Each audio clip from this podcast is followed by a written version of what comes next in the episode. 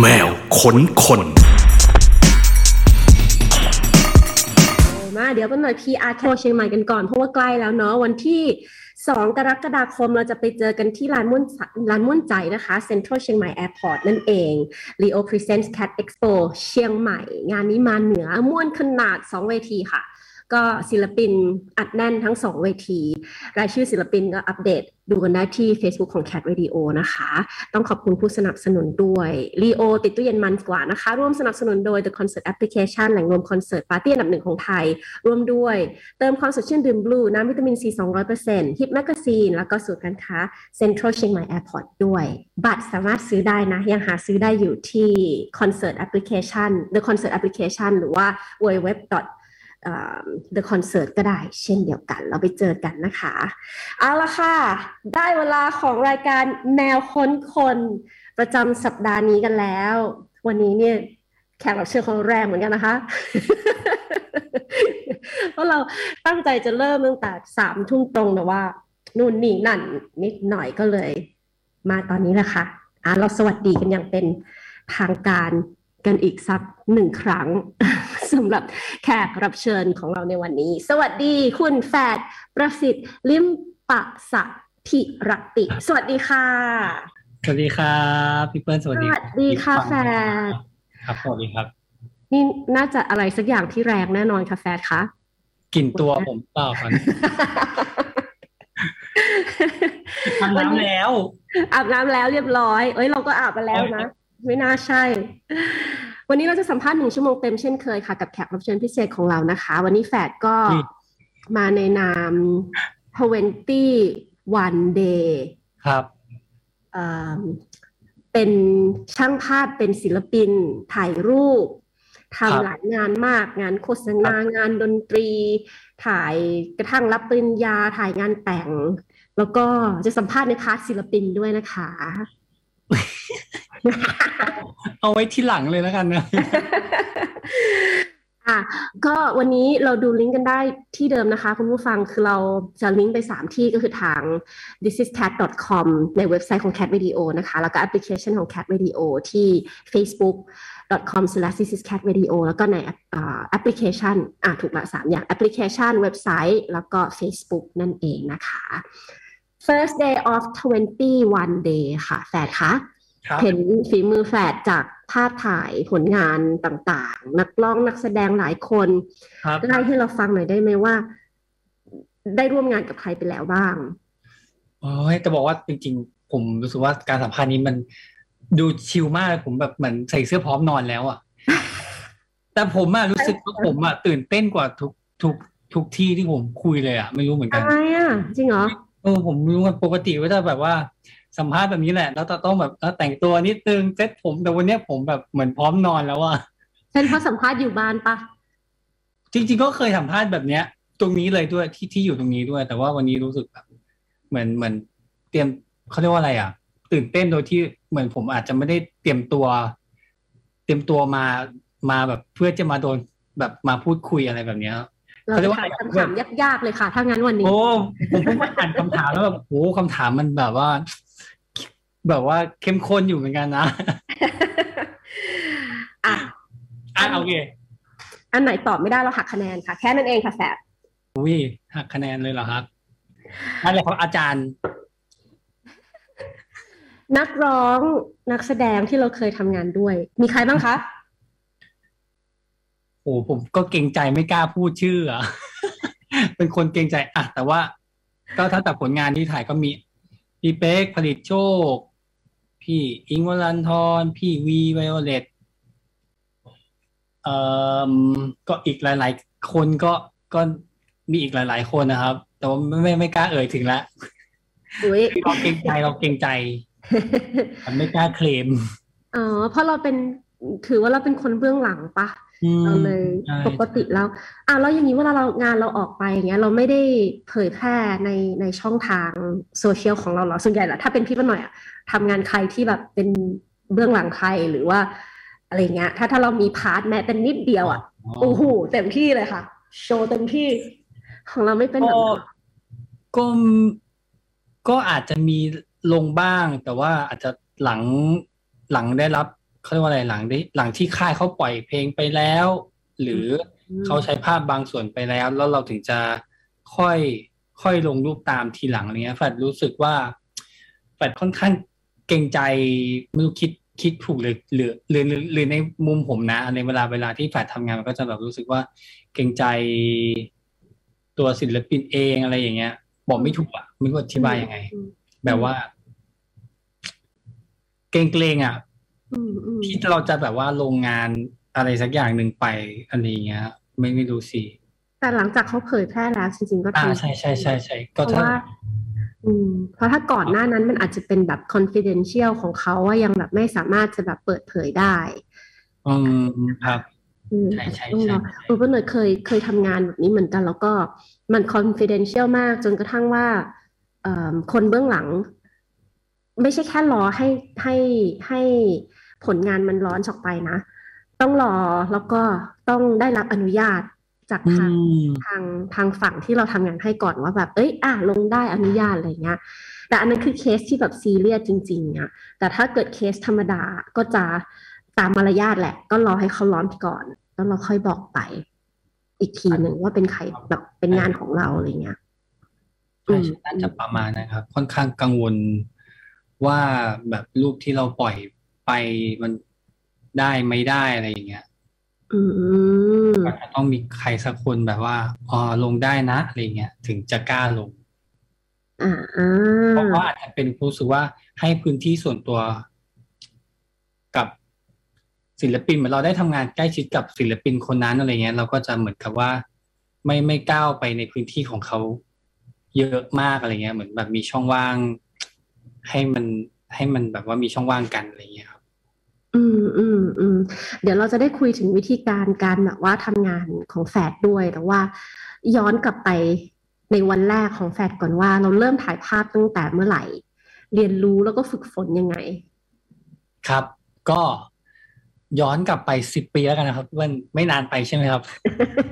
เมื่อกี้เราก็แอบนับกันนิดหน่อยว่าทำงานปีแรกอะไรเงี้ยแอบแอบนับนับนับนิ้วกันนิดหน่อยเออก็เดิมทีก็ไม่ไม่ ไม่ได้ไม่ได้ตั้งใจว่าจะมามาทำอาชีพนี้เลยครับ แค่รู้สึกว่าเราชอบถ่ายรูปเฉยอืมๆก็ลองถ่ายจากกล้อง กล้องเล็ก ๆ กล้องทอยอะไรเงี้ยครับ สมัยก่อน แต่จริง ๆ มันมาเพิ่งมาเป็นจุดเปลี่ยน น่าจะตอนที่เราทำงานประจำอืมเอ่อตอนนั้นทำเป็นเหมือนคอลัมนิสต์นะครับ แบบสัมภาษณ์เขียนคอลัมน์อะไรเงี้ย จนเหมือนมันต้อง ออกไปสัมภาษณ์เขาพร้อมกับถ่ายรูปไปด้วยอืมอะไรเงี้ยมันเลยเหมือนเป็นจุดเริ่มต้นที่เราต้องหยิบกล้องออกมาของออฟฟิศมาใช้ถ่ายรูปอะไรเงี้ยครับ อืมแล้วก็ดงว่าเราถนถนัด portrait ตั้งแต่แรกเลย อืมเหมือนเหมือนเหมือนน่าจะอย่างนั้นครับ เหมือนน่าจะเริ่มจากภาพ portrait บุคคลก่อนแล้วก็ส่วน part ที่มันไม่เกี่ยวกับงานผมก็อาจจะชอบถ่ายวิว ถนนอะไรอย่างเงี้ยครับ เห็นอะไรสวยๆ ไฟจราจรอะไรเงี้ยครับ ก็ถ่ายทางม้าลายเมื่อก่อนนั้นแบบกล้องโลโม่อะพี่เปิ้ลอืมอืมล้างล้างฟิล์มด้วยใช่ไหมโอ้เออใช่เออไม่ไม่ได้ล้างครับ ผมผมไม่ได้ไปถึงขั้นห้องแดงใช่รู้สึกว่าเราให้คนอื่นล้างดีกว่าอืมเราคงไม่ไหวล้างเองล้างไม่เป็นอะไรเงี้ยไม่ได้เรียนมาอืมใช่ก็สมัยโลโม่อะเนาะสมัยยังไม่มีฟิลเตอร์ เราก็ต้องใช้กล้องโลโม่นะคะทุกคน โอ้สมัยแบบไม่มีฟิลเตอร์ให้เล่น ใช่ใช่อินสตาแกรมมันยังแบบมีฟิลเตอร์ให้เล่น แต่ว่าสมัยนู้นก็ยังไม่มีเนาะมากสุดก็แบบกล้องอะไรล่ะ BB เหรออืมไอโฟนสมัยก่อนอะไรเงี้ยก็ยังไม่มีปีนี้ไม่ทันเลยอะ ไม่ได้ใช้เลยอะบีบีอะพี่หน่อยอะข้ามไปเลยอะกระโดดข้ามแลกกันมันมากพี่อุ้ยขอบีบีหน่อยดี ขอบีบีหน่อยดีตอนนั้นแล้วคุยอะไรกันก็ไม่รู้เนาะอืมแต่ผมชอบ ปุ่มกลมๆตรงกลางมากเลยนะมันกดมันเดียเออถ้ามันอย่างนี้อืมเออแล้วมันก็หายไปเลยเนาะมันเป็นเทคโนโลยีที่แบบมาแล้วมันก็หายไปคืออะไรแล้วก็ไปเลย อืมอืมอืมนั่นแหละครับค่ะก็อ่าเรียกได้ว่ามันเริ่มจากเริ่มจากงานที่ทำจับพัดจับผูไปทำแล้วก็ชอบเป็นงานอดิเรกด้วยก็เลยได้ ค่อยๆ ฝึกปรือฝีมือมาแม้เราเรียนรู้แล้วก็ฝึกฝนใช่ยังไงถึงแบบเฮ้ยมัน กลายมาเป็นอาชีพจริง ๆ ได้เลยอะ นั่นน่ะสิเอาเอาเฮ้ยก็จุดไหนที่มันเป็นจุดเปลี่ยนอะว่าแบบมาทางนี้เลย ได้จริงๆเฮ้ยเพราะเหมือนมันเริ่มถ่ายรูปไปเรื่อยๆถ่ายถ่ายเล่นใช่ไหมครับ เราก็ต้องต้องอยากถ่ายคนแล้วอืมพออยากถ่ายคนเสร็จเราก็ต้องไปหาเพื่อน หาคนรู้จักหาคนไม่รู้จักบ้างเพื่อจะมาแบบเป็นแบบให้เราถ่ายฝึก พอถ่ายไปถ่ายมาถ่ายเสร็จเราก็สมัยนั้นก็มี Facebook แล้วผมก็จะโอ้ยไม่ดี Facebook ตอนนั้นมันยังเป็นไฮไฟก่อนอุ้ยไฮไฟไฮไฟถ่ายเสร็จเราก็แบบลงรูปอะไรเงี้ยไฮไฟอืมจนจน สักแป๊บนึงมันมีมันมี Facebook เข้ามาแล้วก็เหมือนเราก็เอางานลง Facebook คนก็เริ่มเห็นไงครับพี่เปิ้ลอืมอืมพอคนเริ่มเห็นเขาก็จะ เออเฮ้ยมาถ่ายให้หน่อยดิอะไรอย่างเงี้ย มันเหมือนช่วงนั้นมันเป็นช่วงที่คนมันเข้ามาสู่อะไรอะโซเชียลมีเดียมากขึ้นค่ะเพราะฉะนั้นใครก็ตามที่ลงรูปแรก ๆ หรือแสดงตัวตนแรก ๆ มันก็จะมันก็จะแบบอ๋อขึ้นมาเลยอะไรเงี้ยอื มมันก็จะอ๋อคนนี้ถ่ายรูปนี่อะไรเงี้ยคนนั้นทำนู่นทำนี่ทุกคนก็จะเล่นโซเชียลกันก็ทุกคนก็จะรู้ว่าอ๋อแฟนถ่ายรูปนะอะไรเงี้ย จนจนมันก็มีคนติดต่อเข้ามาให้ไปถ่ายงานแบบ รับปริญญา อืมเอออันนั้นอันนั้นน่าจะเป็นจุดเปลี่ยน เป็นก้าวแรกที่เราเข้ามาทำอาชีพช่างช่างภาพ เต็มเต็มตัว อืมอืมอืม โดยเริ่มจาก ความชอบแล้วก็ตอนนั้นมันเหมือนทำแล้ว เอ้าไม่ได้ถ่ายรูปเล่นเดียวนี่เราได้ตังค์ด้วยอืมโอ้เราได้ตังค์ตอนนั้นได้ตังค์แบบสามพันห้าร้อยบาทนะพี่พี่เปิ้ลเต็มวันนะคือกี่ชั่วโมง ทั้งวัน ทั้งวันแดดร้อนๆตบตบเวลาถ่ายนี่เลือดเส้นเลือดตุบตุบตุบตุบเอออยู่อะถ่ายรับปริญญานี่คือปราบเซียนมากนะ โอ้แต่ว่ามันนี่แหละ ผมว่ามันเป็นการฝึกฝนของผมเลยนะ การถ่ายรูปรับปริญญาเนี่ย ตลอดเวลาสักเอาเอาคิดว่าสักสี่ปีแล้วกันที่ฝัดถ่ายเต็มที่นะสี่ปีเนี้ยมันได้ฝึก ฝึกการถ่ายรูปรับปริญญา อืมอือืม ถ่ายยังไงให้ลูกค้าเลือกเราอะเพราะว่าจริง ๆ รูปรับปริญญามันยากมากเลยนะ เพราะมันใส่ชุดเหมือนกัน มันถ่ายในที่เดียวกัน บรรยากาศอะไรอย่างเงี้ย เราแบบมีเทคนิควิธีส่วนตัวอะไรอย่างเงี้ยป่ะคะ อ๋อ สมัยสมัยนั้นอะสมัยนั้นอะภาพรับปริญญามันจะเป็น มันจะเป็นเทรนด์เทรนด์ที่ทุกคนจะต้องใช้เลนส์วายแล้วก็เปิดแฟลชไปไหนสังเกตได้จะมีทั้งภาพที่แบกรถถัง แบบของเยอะๆ แล้วก็มีไฟถือมีผู้ช่วยมี reflect มีอะไรอย่างเงี้ย ซึ่งเป็นอีกสไตล์หนึ่ง ที่มันอืมตอนนั้นมันมันแบบโหมันจ้าบมันมันเขาเรียกว่าอะไร มันเท่อะอืมแบอืมเปิดแฟลชยิงไวๆเห็นฟ้าเต็มๆอะไรอย่างเงี้ยนึกออกนึกออกนึกออกป่ะครับพี่เบิ้ลเออเออเอมันก็แบบภาพมันจะแบบเออมันสวยอีกแบบหนึ่งอืมแต่เราอะถ่ายแบบนั้นไม่เป็นอืมเราก็จะมีกลุ่มของเราที่ถ่ายงานใกล้ๆกัน ก็คือแบบเหมือนใช้เลนส์ fix เลนส์ fixที่มันเอฟต่ำๆแบบหนึ่งจุดแปด แล้วก็ใช้แสเองอข้างหลังเนี่ยเหรออ่าอืมอ่า เป็นสายแบบนั้นอืมแล้วก็ใช้แสงธรรมชาติเอาอะไรเงี้ยครับ อ่าอ่ามันก็จะมีนวลกลุ่มนวลเออนวลนวลนุ่มนุ่มหลังละลายอ่ามันก็จะมีกลุ่มกลุ่มคนที่เป็นแบบเนี้ย เราก็จับกลุ่มกันขึ้นมา ผมก็เข้าไปอยู่ในกลุ่มที่เรียกว่าห้าสิบมิลก็จะมีพี่คนหนึ่งที่เขาเป็นหัวหน้ากลุ่มอะไรเงี้ยชื่อพี่ปาล์มตอนนั้นก็คือพี่ปาล์มเนี่ยแหละก็คือเหมือนแบบไอ ดอลในการถ่ายรูปของผมสมัยนั้น รูปพี่ปามจะมีความแบบอาร์ตอาร์ตไม่เห็นหน้าบัณฑิต เห็นแค่โครงหน้ามา แบบ ไปยืนตากแดดแล้วแบบ ตัวเขาสว่างอยู่คนเดียวคนอื่นมืดหมด อะไรอย่างเงี้ย คือมันมีโอ้ยมันเปิดโลกการถ่ายรูปของผมนะ แบบว่าโอ้ยมันก็ไม่ต้องถ่ายแบบหน้าชัดก็ได้นี่หว่าแต่ผู้ปกครองนี่จะรู้สึกอีกแบบนะผู้ปกครองจะแบบ เออทำไมมันไม่เห็นล่ะลูก ลูกลูกจ้างใครมาถ่ายอะ เห็นแต่แบบด้านข้างเห็นแต่เงาเงี้ยเหรอลูกอะเขาจะตกใจนิดหน่อย ช่วงแรกๆนะอันอันนั้นก็จะเราก็จะมีรูปมาตรฐานสำหรับครอบครัวที่อาจเห็นหน้าชัดหลังละลายสวยๆ แต่ว่าไอ้ไอ้รูปอย่างที่อธิบายคือรูปแบบรูปเดียวอ่ารูปเดี่ยวบัณฑิตอะไรอย่างเงี้ย ใส่แว่น ไปนั่งตรงหลัดร้อนๆไปนั่งตรงพุ่มทุ่งหญ้าอะไรอย่างเงี้ย คือมันก็แบบ เออมันก็สนุกดีในในในในในช่วงนั้นที่แบบถ่ายอืมครับมันก็เลยเป็นเป็นจุดเขาเรียกว่าจุดที่คนก็จะเริ่มอ๋อแผดถ่ายงานแนวนี้ ถ้าคนที่เขาอยากได้รูปแนวนี้เขาก็จะเข้ามาหาเราเอง อืมแต่สี่ปีเลยนะสิบปีเลย ถ่ายไปทุกมหาลัยเนี่ยค่ะปีอะใช่ไปทุกที่ครับ ช่วงนั้นแบบโอ้โหก็จะมีเพื่อนกลุ่มที่แบบว่าเป็นตัวฮอตแบบว่า ถ่ายรูปแบบรับปริญญาแบบอู้คิว เยอะมากเลยแน่นทั้งเดือนอะไรเงี้ยก็มีแก๊งแก๊งของเขาแก๊งแก๊งแก๊งกันอะไรเงี้ยครับ ช่วงนั้นก็คือถ่ายแบบหนักมากแบบถ่ายทุกวัน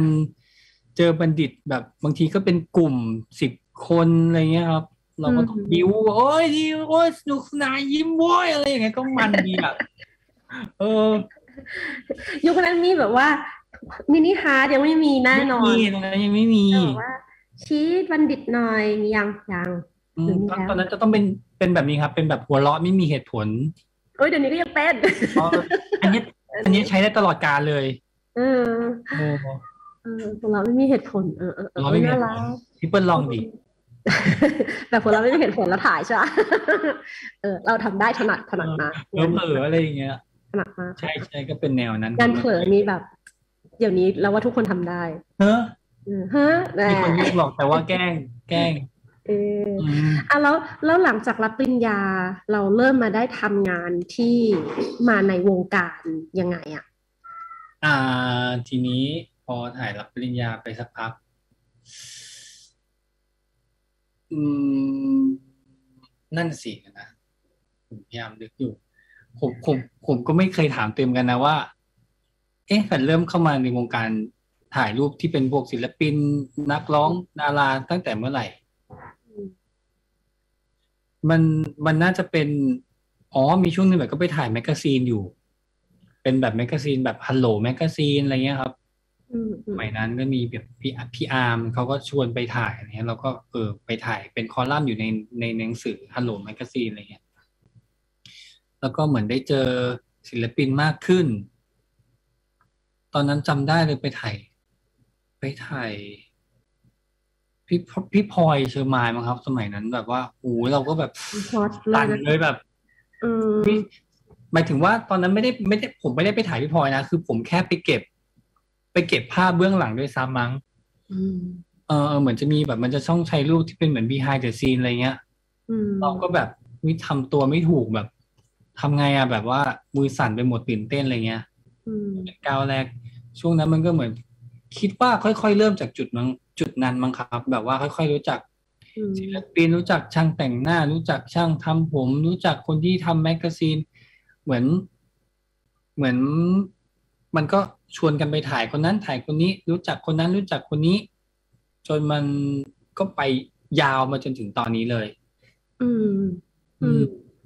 แล้วเอาเข้าจริง ๆ เนี่ยอย่างที่เราคุยกันตอนแรกว่า ตอนที่เรียนอยู่นิเทศเนี่ย ก็ไม่ได้ไม่ได้โฟกัสเรื่องการถ่ายภาพมากเราไม่ก็เลยเรื่องทำรายการทีวีใช่ครับทำรายการวิทยุอะไรแต่แบบว่าเฮ้ยมันมันมันมาเจอ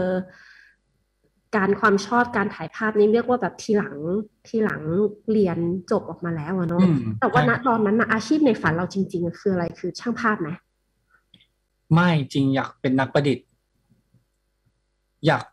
พอหนุ่มน้อยนักประดิษฐ์ โอ้ผมอยากเป็นนักประดิษฐ์แบบประดิษฐ์อะไรก็ได้อะไรเงี้ย แบบช่วงที่บ้าบ้าบ้าถ่ายรูปผมก็เอากล้องมาแกะเล่นอะไรเงี้ยเออแกะเป็นสายแก่เออผมเอากล้องมาแกะเล่นแล้วก็เอาเฟืองมันอะมานั่งโมทำอะไรก็ไม่รู้อะเปลี่ยนเลนส์กล้องนั้นมาใส่กล้องนี้กล้องพลาสติกอะพี่เปิ้ลเอออืมอืมสมัยนั้นกล้องโดปอะอืมผมก็เอามาโมให้มันแบบถ่ายเบิ้ลได้ ให้มันถ่าย shutter B ได้อะไรเงี้ย มันซ้อนกันอย่างนี้เออใช่ใช่ว่าตอนนั้นก็คือชอบ อยากเป็นนักประดิษฐ์อยากประดิษฐ์แต่ไม่ได้เรียนวิศวะผมก็งงกันนะเออเอาแล้วคือคือแกะมาตั้งแต่เด็กเลยปะคะ มันจะมีเด็กแบบอยู่กลุ่มหนึ่งที่เป็นเด็กช่างแกะ คือจริงเหรอทีวงทีวีเขาจะแบบเขาจะชอบแกะออกมาเพื่อดูโอ้โอ้โอ้โอ้โอ้เป็นเป็นเป็นกลุ่มนั้นปะเคยเคยเป็นเคยเป็นช่วงเด็กช่วงเด็กใช่แล้วไม่อยู่วิศวะเหรอแต่แต่แก๊งเนี่ยจะแบบจะจะเอมไปทางนู้นเนาะจะเอมไปทางแบบ ผมไม่ค่อยฉลาดอะไรเงี้ยมองมันไม่ได้ก็เลยแบบเรียกว่าว่าคงไม่รอดเออเรามาทางนี้แทนอืมอืมอ่าเออแล้วที่บ้านว่าไงคะที่บ้านเคยแบบเห็นพรสวรรค์ของเราทางด้านนี้ไหมเคยแบบสนับสนุนไหมเป็นบอกว่าเฮ้ยมันแกะทุกอย่างประดิษฐ์ทุกอย่างเลยเนี่ยหรือเขาหรือเขากุ้มใจมากกว่าเครียดไหม ไม่อะไรนะพังไปบ้างก่อนที่บ้านเนี่ย มีอะไรพังไปบ้าง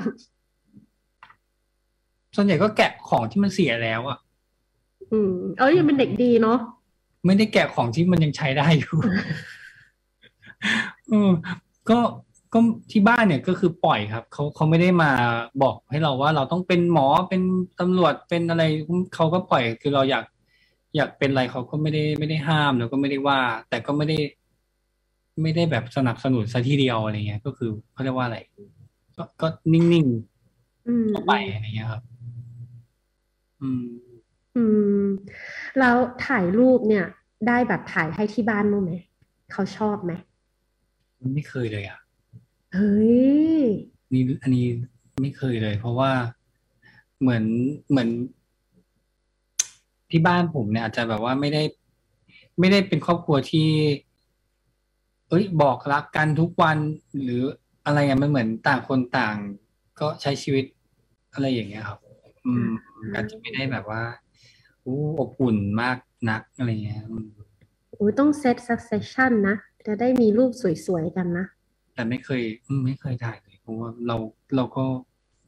ไม่รู้เหมือนกันครับว่าไม่รู้ทำไม อืมอืมไม่ได้มันไม่ได้รู้สึกอยากถ่ายเลยอะ อืมอืมเออแต่อย่างน้อยต้อง ถ้าถ้าถ้าถามเรานะ คือถ้าเป็นไปได้เก็บไว้สักหน่อยก็ดี เขาไม่ได้มีโอกาสถ่ายบ่อยๆหรอกแฟนจริงก็อาจจะเป็นอะอย่างนี้ อาชีพแรกเลยที่เราทำคืออาชีพอะไรคะไม่น่าใช่ถ่ายภาพหรือใช่ถ่ายภาพอันแรกเป็น เป็นโปรดักชันเป็นเป็น production staffอืมก็คือเหมือน เป็นเรียกง่ายๆคือน่าจะประสานงาน ระหว่างครีเอทีฟกับคือรายการที่ผมไปทำงานครั้งแรกเลยคือรายการ เอ่อเรื่องจริงผ่านจอ เอ้ย ไม่ใช่นาทีฉุกเฉิน กันตนา ค่ะ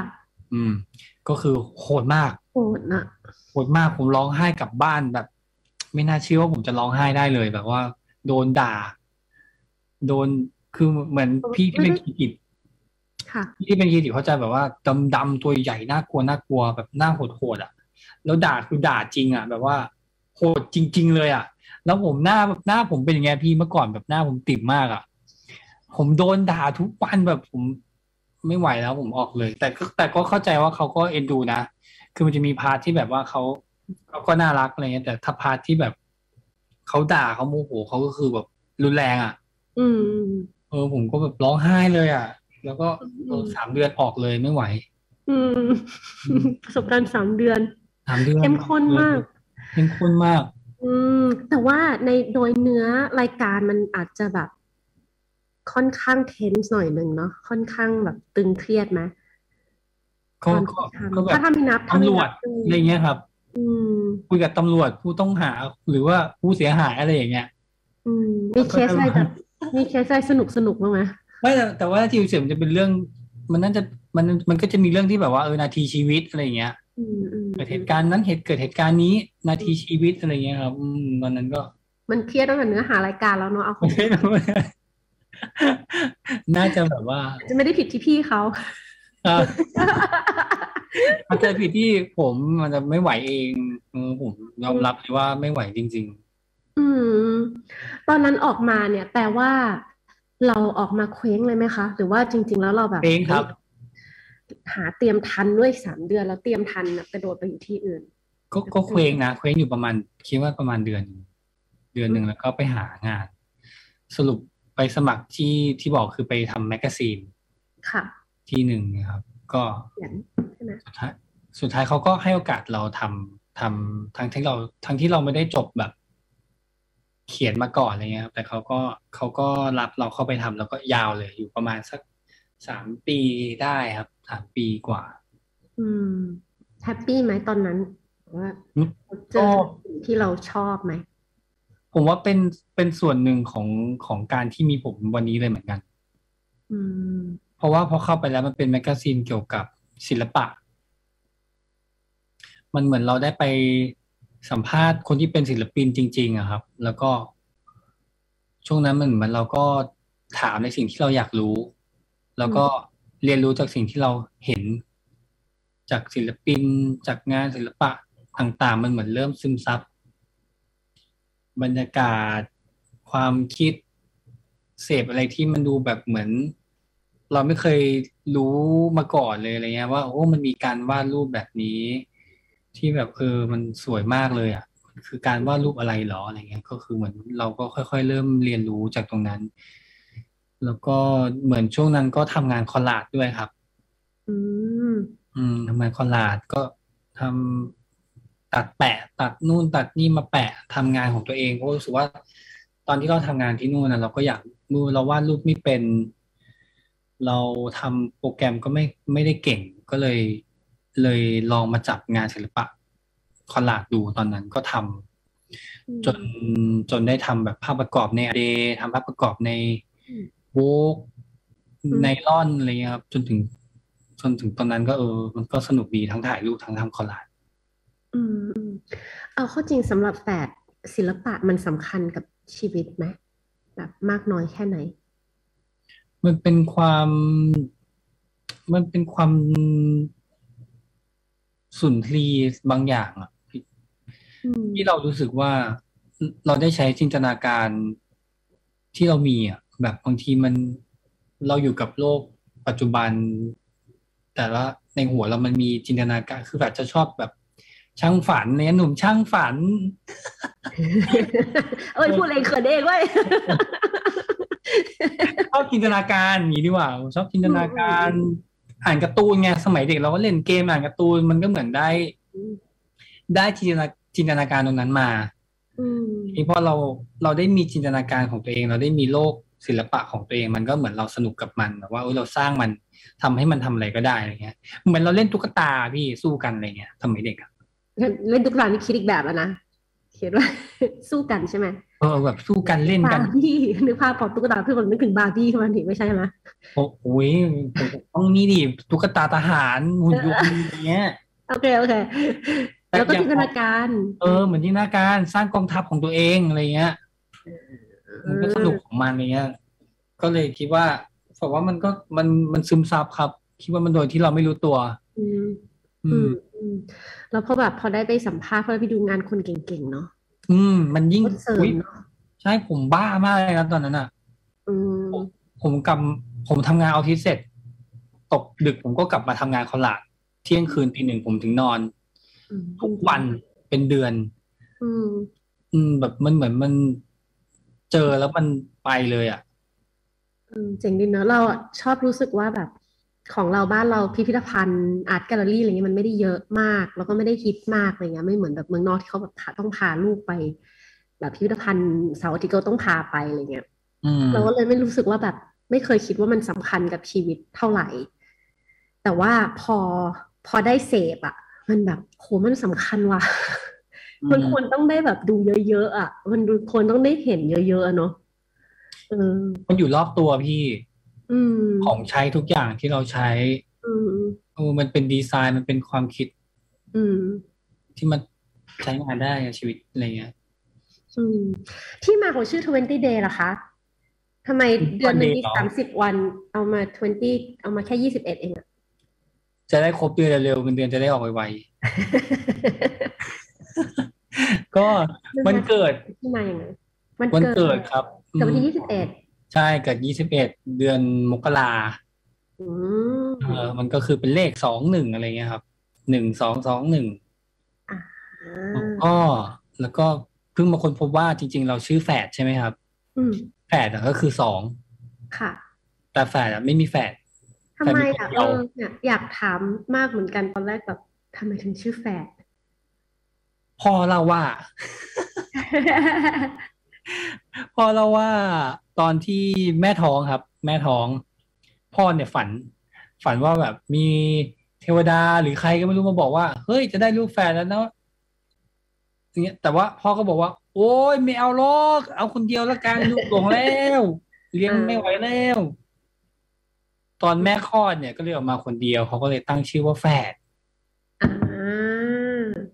นั่นเอง ผมก็ เออ ชื่อนี้มันก็ยังไม่เคย เจอใครชื่อแฝดกันทำไมเราถึงได้ชื่อแฝดวะเอาเข้าจริงอะ คนที่มีฝาแฝดอะเขาก็คงไม่ชื่อแฝดป่ะเพราะเขามีสองคน อืม คนหนึงชื่อฝาอย่างเงี้ยอีกคนหนึ่งชื่อแฝดเนี่ย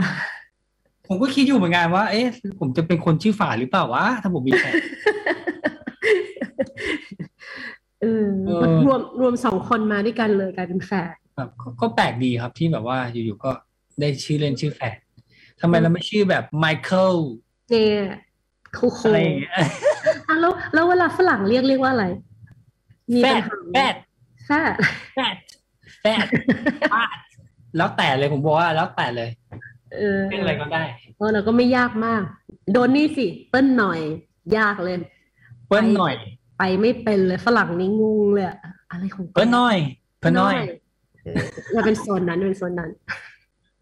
แปลว่าแฝดไม่ได้มีพี่น้องใช่ไหมหรือมี มีครับมีครับอ้าวชื่ออะไรบกว่าบ้างคะ อยากรู้ พี่สาวคนโตชื่อ ชื่อรัฐพี่สาวคนกลางชื่อเล็ก แล้วก็แฝดคนสุดเล็ก เอ้ย คนสุดท้องชื่อแฝดมาจากไหน มันไม่เกี่ยวข้องกันเลยใช่ไหมพี่เออเออเออเอาแต่ก็เข้าใจที่คุณพ่อพูดแหละว่าแบบก็นึกว่าแฝดถ้าออกมาก็เรียกแฝดละกันหน่อยถือว่าเป็นสองคน ใช่ครับ เหนื่อยหนักเป็นสองเท่าอะไรเงี้ยเขาบอกว่ามันมาคนเดียวมันเหมือนมาสองคนเลยว่ะบอกว่ามันรวมร่างมาแล้ว พลังมันเลยเยอะเออมีข้อมูลมาว่านอกจากการอาชีพที่ทำอยู่ทั้งหมดที่เล่าให้เราฟังถ่ายพงถ่ายภาพเนี่ยยังเคยเป็นนักแสดงละครเวทีรุ่นบุกเบิกด้วยใช่ไหมคะ ดารา นี่มันเป็นนักแสดงความลับ secret เล่นเล่นไปกี่เรื่อง ยกตัวอย่างบทบาทที่ได้รับหน่อยได้ไหมคะ สี่ห้าเรื่องได้มั้งครับ ตอนที่เรียนที่มหาลัย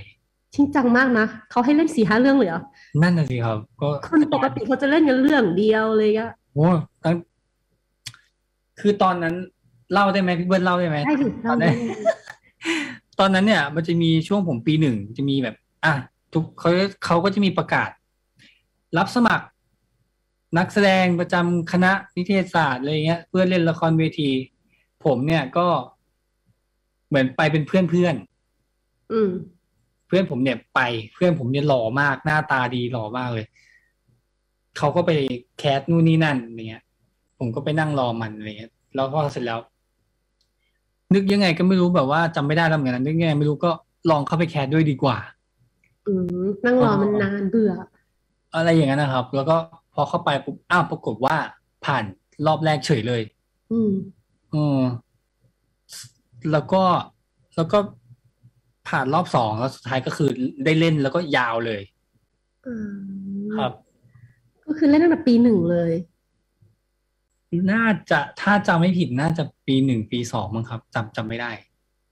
อ่าอืมเอนจอยไหมคะ บทที่ได้รับหรือว่าศาสตร์การแสดงนี่มันเข้าในแบบว่าสายเลือดหรือยังสี่ห้าเรื่องเนี่ย ผมขี้อายมากเลยนะ ตอนตอนที่ผม เข้ามามหาลัยแบบปีหนึ่ง เพราะผมอะตอนจบมหกคือผมตัวเล็กอืมตัวเล็กแล้วก็หน้าตาแบบขี้เหร่มาก ตอนตอนมัธยมก็คือแบบขี้เหร่มาก ไม่ได้เป็นที่หมายปองของสาวใดๆเพราะตัวเล็กมากเออเดี๋ยวดูไม่น่าเชื่อเท่าไหร่อะแล้วไงแล้วไงอ่าอ่าเชื่อผมหน่อยอะอะอะแล้วก็ แล้วก็มันก็ยังมีติดความขี้อายแหละตอนนี้ แต่ว่าตอนนั้นก็ขี้อายมากๆพอได้เข้าไปเล่นละครเวทีมันก็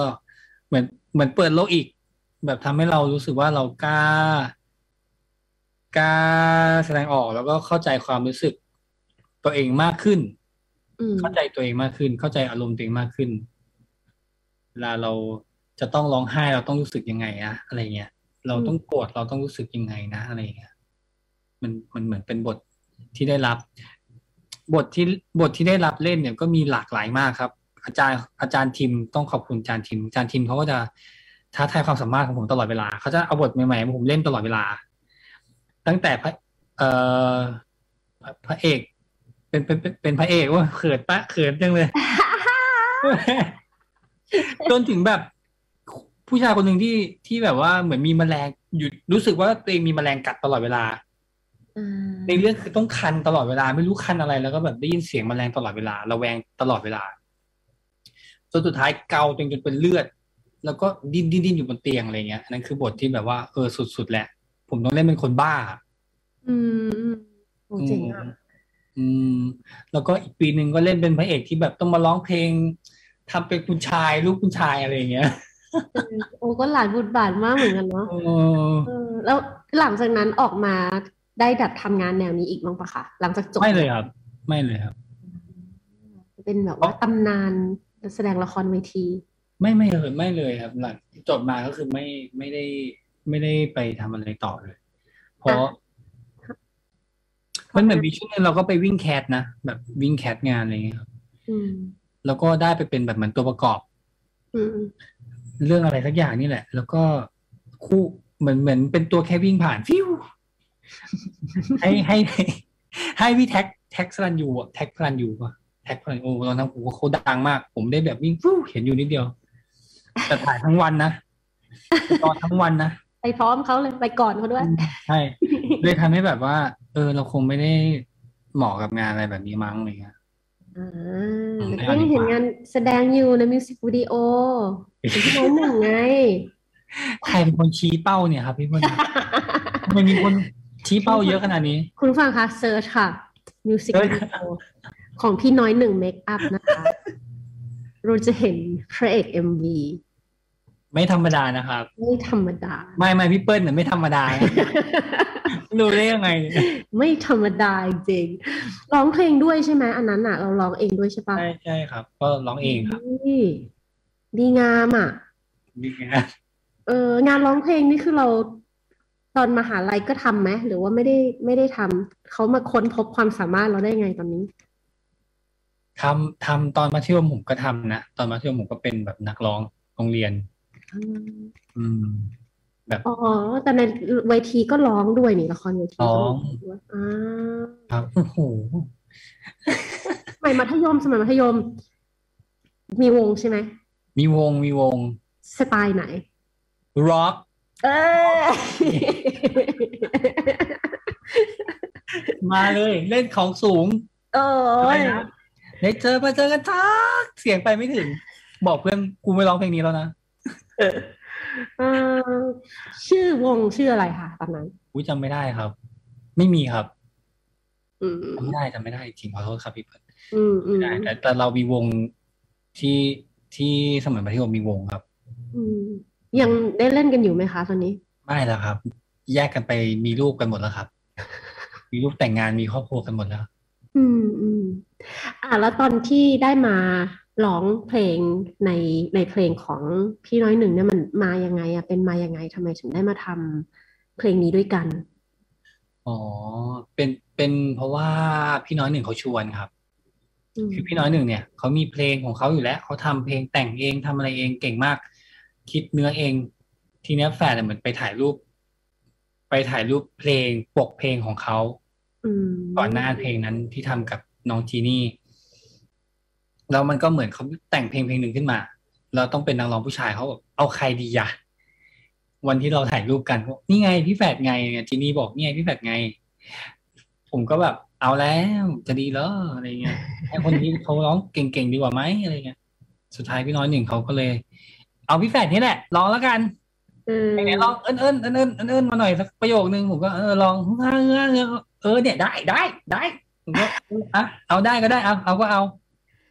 มาเรามาเล่นเอ็มวีด้วยคือเต็มที่มากอะใช่ครับ ก็เลยอะได้พี่น้อยหนึ่งลองดูถ้าพี่น้อยมั่นใจผมก็เอาอืมอืมก็เลยลองลองลองดูครับ เขินเขินต่อจากงานนี้ยังมีงานอื่นให้ติดตามไหมคะ ในพาร์ทความเป็นแบบศิลปินอุ้ยไม่เห็นมีใครมาจ้างมาเล่นที่ไหนเลยพี่เบิ้ลอยู่เพลงเดียว เอ้ยเดี๋ยวดิมันก็ออกมาเพิ่งไม่กี่อ๋อเดือนนะไม่มีครับไม่มีถ้าถ้าในเรื่องของของเพลงคงไม่ได้มาบ่อยอืมอืมๆอืมอืมนี่กลับไปเรื่องงานถ่ายภาพอย่างที่อ่าเราเห็นจากงานของน้องอิง ครับ อืม กับภาพถ่ายโปรโมทเพลงสายตาหลอกกันไม่ได้ เขาฮือฮานะคะ เออเขาฮือฮาว่าแบบ จับโมเมนต์สายตาของน้องอิงให้ชัดขนาดนั้นได้ยังไง ชื่อเพลงเขาก็บอกอยู่แล้วว่าคำว่าสายตามันหลอกกันไม่เราก็เลยแบบโฟกัสที่ตาค่อนข้างมากอืมว่าเอออยากทำยังไงดีนะ ให้ ให้แบบว่า ใครที่ได้ดูรูปเนี่ย ต้องแบบเยิ้มละลายให้ได้ แบบว่าต้องแบบอืมโดนตกให้ได้อะไรเงี้ย เราก็เลย เราก็เลยบิว เราเราเราต้องบิวเด้งก่อนนะ คือผมรู้สึกว่าผมต้อง ถ้าจะเอารูปนั้นอะแบบนั้นอะถ้าผมไม่รู้สึกคนอื่นก็คงไม่รู้สึกเหมือนกันไหมอะไรเงี้ย เพราะฉะนั้นรูปที่แฟดกดแฟดต้องรู้สึกก่อนอืมว่า เออมันรูปเนี้ยมันใช่ว่ะ มัน เออมันเป็นอิงที่เรามองแล้วรู้สึกว่า เออ เนี่ย เอออิงมันแบบน่ารักใสๆเขาเรียกว่าอะไรแววตามันบอกว่า เออคำว่าสายตาอะไรเงี้ยมันมันมันน่ารักอะไรเงี้ย เราก็ต้องบิวบิวบิวความรู้สึกนั้นมาก่อน อืม วิธีการบิวทำไงคะแต่ละคนต่างกันไหม ต้องแบบทำยังไงบ้าง อย่างอย่างอิงเนี้ยบิวยังไงถึงจะถึงจะได้ออกมาเป็นอารมณ์นั้น อืม คิดว่าไม่ยากไม่ยากนะครับ เพราะว่าอิงน้องคุณอิงคุณอิงเองเขาก็มีมีเข้าใจเนื้อเพลงมาอยู่แล้วเพราะเขาน่าจะ ต้องร้องมาก่อน ต้องฝึกมาก่อนต้องบีบอะไรมาก่อน เพราะฉะนั้นเขาจะเขาจะสื่อออกมาได้ในแบบของเขาเลย อืมอืมเห็นเขาจะรู้ว่าเพลงเนี้ย เราจะโฟกัสกันที่ เออความละมุน ความนุ่มนวลความอะไรอย่างเงี้ย เราก็จะถ่ายทอดมุมนั้นออกมา ดึงออกมา ดึงออกมาดึงออกมาอะไรเงี้ยครับ อืมเวลาถ่ายเปิดเพลงไหมคะ ไม่นะอ๋อไม่มีนะกดเลยเงี้ยเหรอ ใช่ใช่ใช่ใช่เพราะว่าวันที่เราไปถ่ายกันมันจะเป็นค่อนข้างตาม street ไปเรื่อยๆ มันไม่ได้อยู่กับที่ เพราะฉะนั้นการใช้ลำโพง อาจจะไม่ค่อย work เพราะว่าเสียงดังอะไรเงี้ยครับแล้วเป็นเพลงที่ยังไม่ปล่อยด้วย อาจจะไม่ไม่ไม่คิดไม่ไม่ได้ใช้ไม่ได้ เวลารับงานมาหนึ่งงาน มักจะมีโจทย์มาให้ก่อน ถูกไหมว่าอยากครับ ได้อะไรรูปแบบไหนอะไรเงี้ย เราทำการบ้านเยอะไหมคะ กว่าจะแบบมาถ่ายในหนึ่งงาน แล้วก็การที่จะต้องแบบดีลกับในแบบนางแบบบรีฟให้เขาทำได้ตามโจทย์ที่เราได้อะยากไหม บางงานก็ยาก บางงานก็ง่าย เอ่อแต่ว่าหลังๆอะฝ่ายรู้สึกว่างานมัน มันไม่ค่อย มันไม่ได้ยาก ไม่ได้ยากในเรื่องของการ บีบมาก เพราะว่าเรามีผลงานที่มันค่อนข้างเห็นชัดอยู่แล้วว่าแฝดถ่ายรูปสไตล์ประมาณไหนอืมมันเลยทำให้รู้สึกว่าเวลาเราเราทำงานก็เลย เลยอาจจะไม่ต้องคุย เรื่องบีบมาก แต่อาจจะต้องมีบอกว่าใช้ชุดไหนเป็นคีย์หลักอะไรอย่างนี้มากกว่าอืมแบบชุดไหนจะใช้เป็นปกนะ เอ่อซีนไหนจะใช้เป็นปกนะ อะไรอย่างเงี้ยมากกว่า เราก็จะเจาะเป็นพิเศษกับกับซีนนั้นอืมๆอืม ครับอืมก็เลยรู้สึกว่ามันไม่ได้ ไม่ได้ยากขนาดนั้นนะครับอืมมันไปยากตอนที่เราถ่ายมากกว่า ค่ะ นี่ถามอินอินไซต์ลงไปนิดนึงอย่างการที่เราทำงานกับคนเนาะแล้วเราต้องการอะไรจากเขาให้มันออกมาอย่างเงี้ยอืมเอ่อมีเทคนิคยังไงบ้าง โดยเฉพาะแบบการถ่าย portrait คนอะ ต้องบอกว่ามันมันไม่ง่ายเหมือนกันนะที่จะทำให้มันพิเศษอะสายตาที่มันออกมาแคความรู้สึกของคนที่ถูกถ่าย ให้เราแบบ capture ได้อย่างเงี้ย มันมีแบบเทคนิควิธีการยังไงที่ที่แฟดใช้ไหมคะเพิดคิดว่าเป็นความเชื่อใจอืมอืมเป็นความไว้วางใจซึ่งกันและกันอืมคือถ้าเขาไว้ใจให้แบบถ่ายรูปให้ เขาจะกล้าที่จะทำทำ moment เหมือนเหมือน moment ของเขาออกมา อย่างเช่นเขากล้าอาจจะกล้ายิ้ม อาจจะกล้าถ่ายมุมที่เขาไม่เคยถ่าย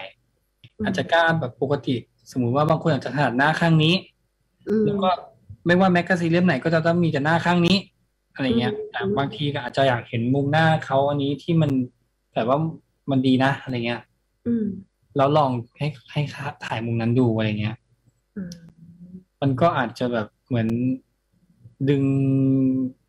ดึงออกมาความแตกต่างออกมาอะไรเงี้ย เลยทำให้รู้สึกว่าอาจจะพิเศษหรือเปล่าอืมแล้วก็แต่แต่ฝ่ายว่ามันดีนะ ถ้าเกิดว่าเปิดใจให้กันอะไรเงี้ย บางที ถ้ายิ่งทำงานกับศิลปินอย่างเงี้ย ถ้าเขาไม่เปิดเลย ยาก ยากยากมากๆ คือเพราะถ้าเปิดปุ๊บเขาก็จะเหมือน สื่อสารกันง่ายขึ้นแฟดต้องการอะไรแฟดบอกเขาเขาก็จะทำให้อะไรเงี้ย หรือว่าช่วงนั้นมันเป็นเวลาจำกัดจริง ๆ แล้วแบบแฟนอยากได้นี้จริง ๆเขาก็จะเหมือนทำให้อะไรเงี้ยอืมเออแต่ถ้าแบบเราไม่รู้จักกันเลย แล้ว แล้วสมมติว่าเขามองกันเป็นช่างภาพธรรมดาเขาก็จะไม่ได้ให้ความสำคัญให้เต็ม อืมมันเขาเรียกว่าไงอะ บอกไม่ถูกให้ออกไปเต็มเต็มๆ ไม่ได้แบบใส่เข้าไปเต็มอืมแค่แบบแค่แค่ถ่ายเฉยใช่ใช่ใช่ใช่ใช่ มันก็จะเหมือนเป็น มันก็จะได้เป็นโมเมนต์แค่ ถ่ายรูปเฉยๆอืมๆก็ถ่ายไปอย่างเงี้ยมัน แต่มันจะไม่ได้มีความแบบ ไว้วางใจซึ่งกันอะอืมแบบว่าอันเนี้ยสำคัญแสดงว่าการถ่ายรูป portrait แบบที่ขยับขยับแบบที่เราเห็นคนจีนทำที่อย่างนี้เยอะๆไม่อันดีนั้นน่าจะ อันนั้นมันน่าจะเป็นเหมือน commercial แบบพาณิชย์อื ไม่น่าจะมีท่าแบบที่แบบรัวๆแบบนางแบบจีนใช่ไหมครับเออถ้าแบบจีนอะอันนั้นคือสำหรับแบบว่า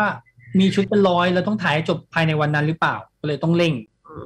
รูปแบบการทำงานคงอาจจะไม่เหมือนกันอืมอืมแบบ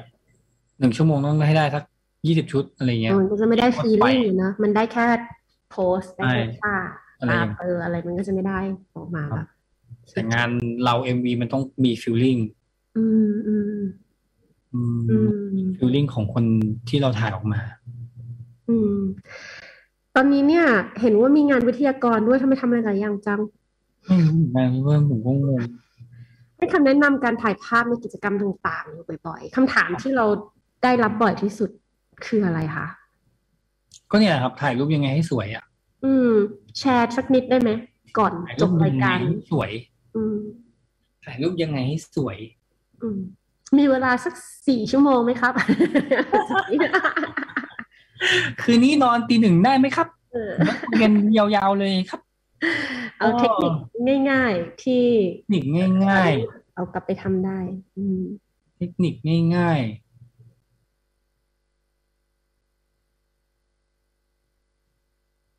อืม ทำไมผมนึกถึงอุปกรณ์เป็นเรื่องแรกล่ะ ไม่สีกระบี่มันก็อยู่ที่ใจหรือเปล่าก็แปลกมากเลยอะอุปกรณ์ก็สำคัญอุปกรณ์ก็สำคัญ คือ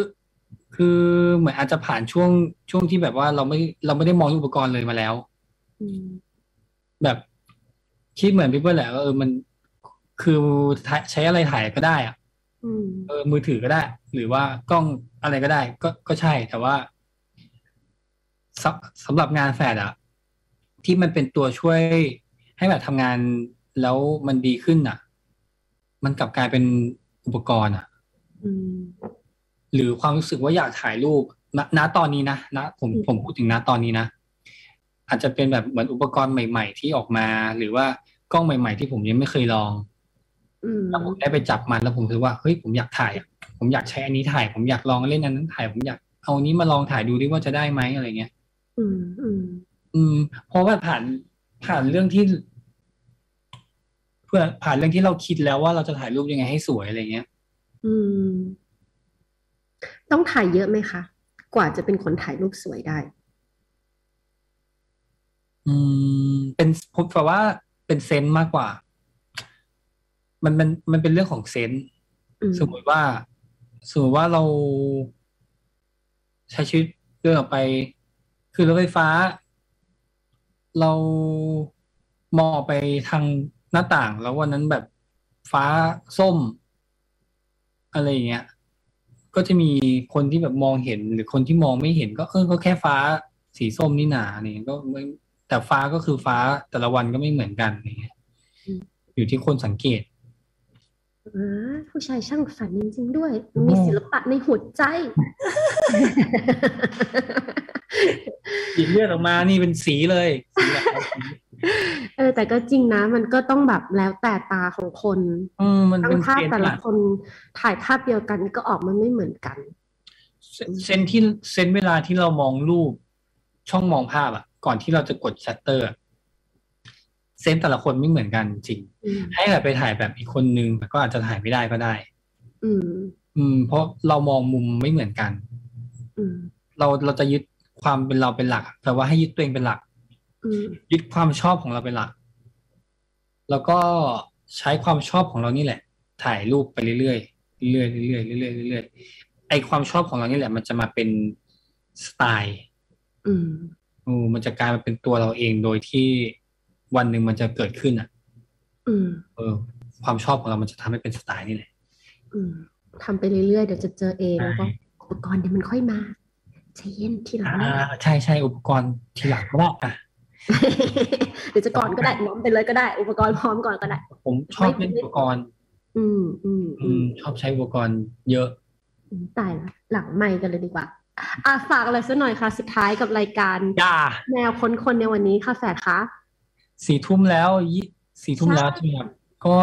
ดีใจมากที่ได้มาคุยกับพี่เปิ้ลนะครับอันดับแรกนี่ไงใจที่ได้คุยเหมือนกัน เออผมก็ไม่ค่อยได้นั่งคุยเท่าไหร่อืมครับอืมส่วนใหญ่ก็ทำงานกับบ้านนอนทำงานกับบ้านนอน มีงานฝากไหมคะ อ๋อโอเค ง่วงแล้วง่วงแล้วแหละเออ งานเหรอครับ ก็ติดตามได้เรื่อยๆครับ ในช่องทางก็ใน Facebook ในไอจีก็เดี๋ยวอัปเดตงานให้ดูเรื่อย ก็ตามดูมิวสิกวิดีโอของพี่น้อยหนึ่งเมคอัพด้วยนะคะๆวิชื่อว่ากดดันเพลงที่สองเนี่ยครับ พี่แคทเรดิโอเปิดได้นะครับ ผมจะรอฟังเลย ไปดู MV ก่อนดู MV ก่อน เดี๋ยวโอ้เปิดได้เพลงให้ด้วย ตอนนี้ขอบคุณมากนะคะได้เลยขอบคุณแฟดมากค่ะ แฟดเป็นหนึ่งในคนชื่อเท่มากๆแล้วก็